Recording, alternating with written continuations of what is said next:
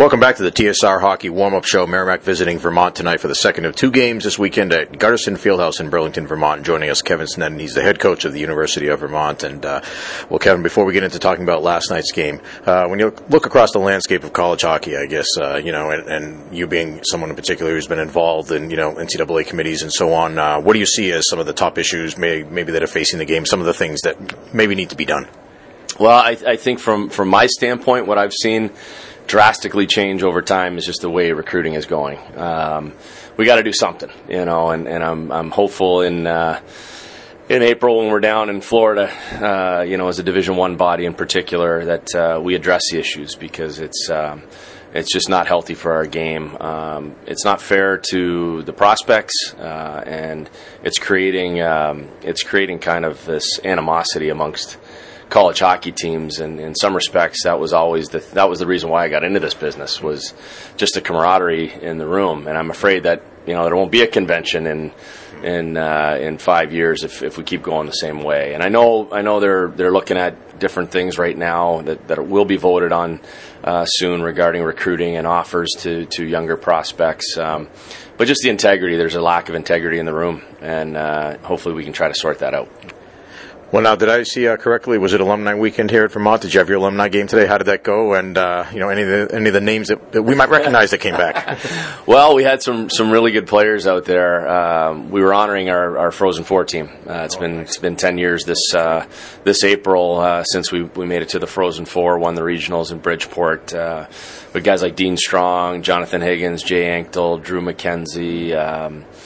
Kevin Miller was supposed to be here because it's the All-Star break, but unfortunately his daughter came down with a 103-degree temperature and they had to pull the plug on it. But Jamie Cyphers is in the building. You know, we just had a lot of great local alums. I mean, we have a lot of guys that skate every Thursday night still, probably about 30 guys, local guys that were, majority of those guys were here. And it was just fun to see the interaction. We had a nice luncheon with the interaction between our current players and guys who played as far back as the late 60s, early 70s. So it's one thing I was certainly really, really impressed with when I first took the job here was the support of our alums from an energy standpoint, and just we create this, we call it the brothers of the gut, that once you play here, once you put on that jersey, you know, it's kind of a lifetime membership. And I think the way that they've, you know, instilled in us as coaches, you know, Jimmy Cross started it, and Mike Gilligan continued and grew it, and I'm trying to do the same thing. You know, you only have 3 coaches, and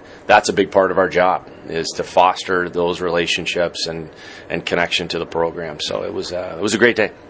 You know, John and I were talking on the air last night. The history between these two teams, Merrimack and Vermont, goes back a long ways, back to the days when both teams were in Division II. That's right. In the ECAC. Any of the players from back then? Oh yeah, we you know, we had Will McKinnon, Ted Castle, Peter Brady. You know, a number of those guys were here. A lot of them are locals. You know, so it's and I think we're celebrating either next year or the year after one of the championship teams. Right. So that'll be fun at that point in time as well. So yeah, it's just nice to have all those guys around, and you know, we'll have a little event after the game tonight where we can be maybe a little bit more relaxed after 2 hockey games and unwind a little bit. So it'll be nice to see and catch up on some good stories. Well, last night a very good win for you guys, 5-1. Started off, it looked like in the beginning of the game, you know, obviously they scored the first goal, but maybe had the better of the play early on. You guys, I thought, were able to turn it maybe midway through that first period or so, and from then on, you had the 2 power play goals in the second period, and you know, seemed to carry it from there. Yeah, I thought you know, I didn't think we played great in the first, you know, 7 minutes in particular. I thought Merrimack did a good job. We turned pucks over way too many times, and their transition was good. They didn't complete plays, but they were there, you know, watching it on video. I mean, we made some big mistakes early on. And I thought we settled down after that, played much more intelligent hockey. Obviously getting the you know, the 5-on-3 goal and then following it up with another was important for us to get the lead.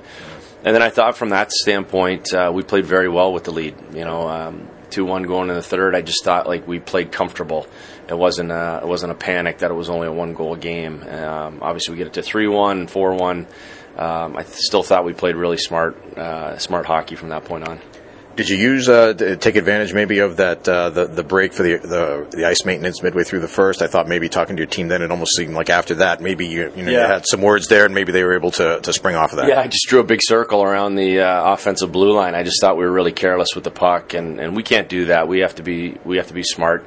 And when you're playing against a team like Merrimack that typically has very good structure, especially at their blue line, you got to get pucks in behind their D. If you don't have room to make a play, you got to get it in behind their D, make them turn, and hopefully you can win the race to the puck. But we were trying to beat guys one-on-one, and you say it was coming back the other way in a hurry, and now you're scrambling. So as I said to my team, like, you can't enjoy back-checking. It's not fun. Yeah. Playing defense isn't fun. Let's go the other way. And I thought they got better from that point on. Settled. It was more like settling down, than the first 10 minutes. Talking about the third period as well, it's a 2-1 game going into the third, still very tight, could go either way, and you guys had in particular, your line got a couple of goals for some guys who got their first career goals, and that line in particular, the Como, DeRoche, Cowan's line, really was strong in the third period. Yeah, and those guys are obviously a young line, you got two freshmen, and Ace Cowan's didn't play a lot of hockey for us last year, so he's kind of like a second semester, or I guess third semester freshman for us. He just had a few injuries last year, so they have good speed, good work ethic, and they made things happen. So that's two weekends in a row that those guys have been a pretty big factor for us, which is nice to see.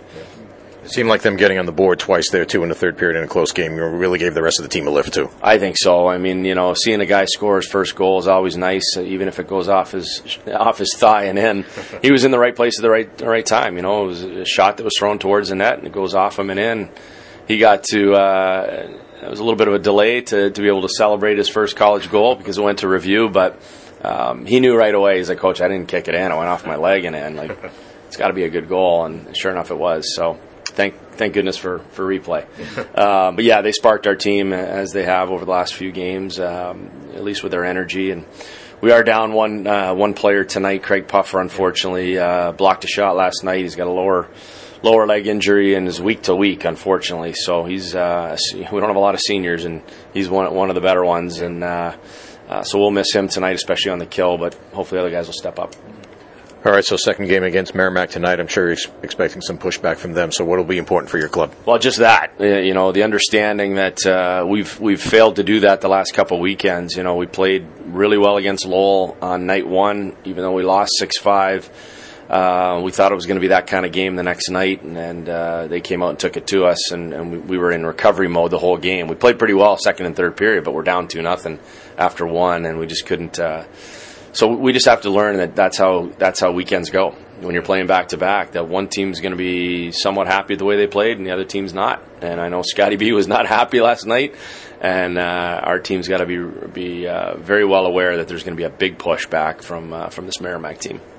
All right, thanks a lot, Kevin. We certainly appreciate it. Always great to see you, and the rest of the folks up here. We wish you good luck tonight and the rest of the way as well. Maybe we'll see you again down the road. All right, sounds great, guys. Always a pleasure. That's Kevin Sneddon, head coach of the Vermont Catamounts. We'll be back with more right after this. John Leahy will have his interview with Merrimack head coach Scott Borek right here on the TSR Hockey Warm-Up Show. This is Warrior Hockey.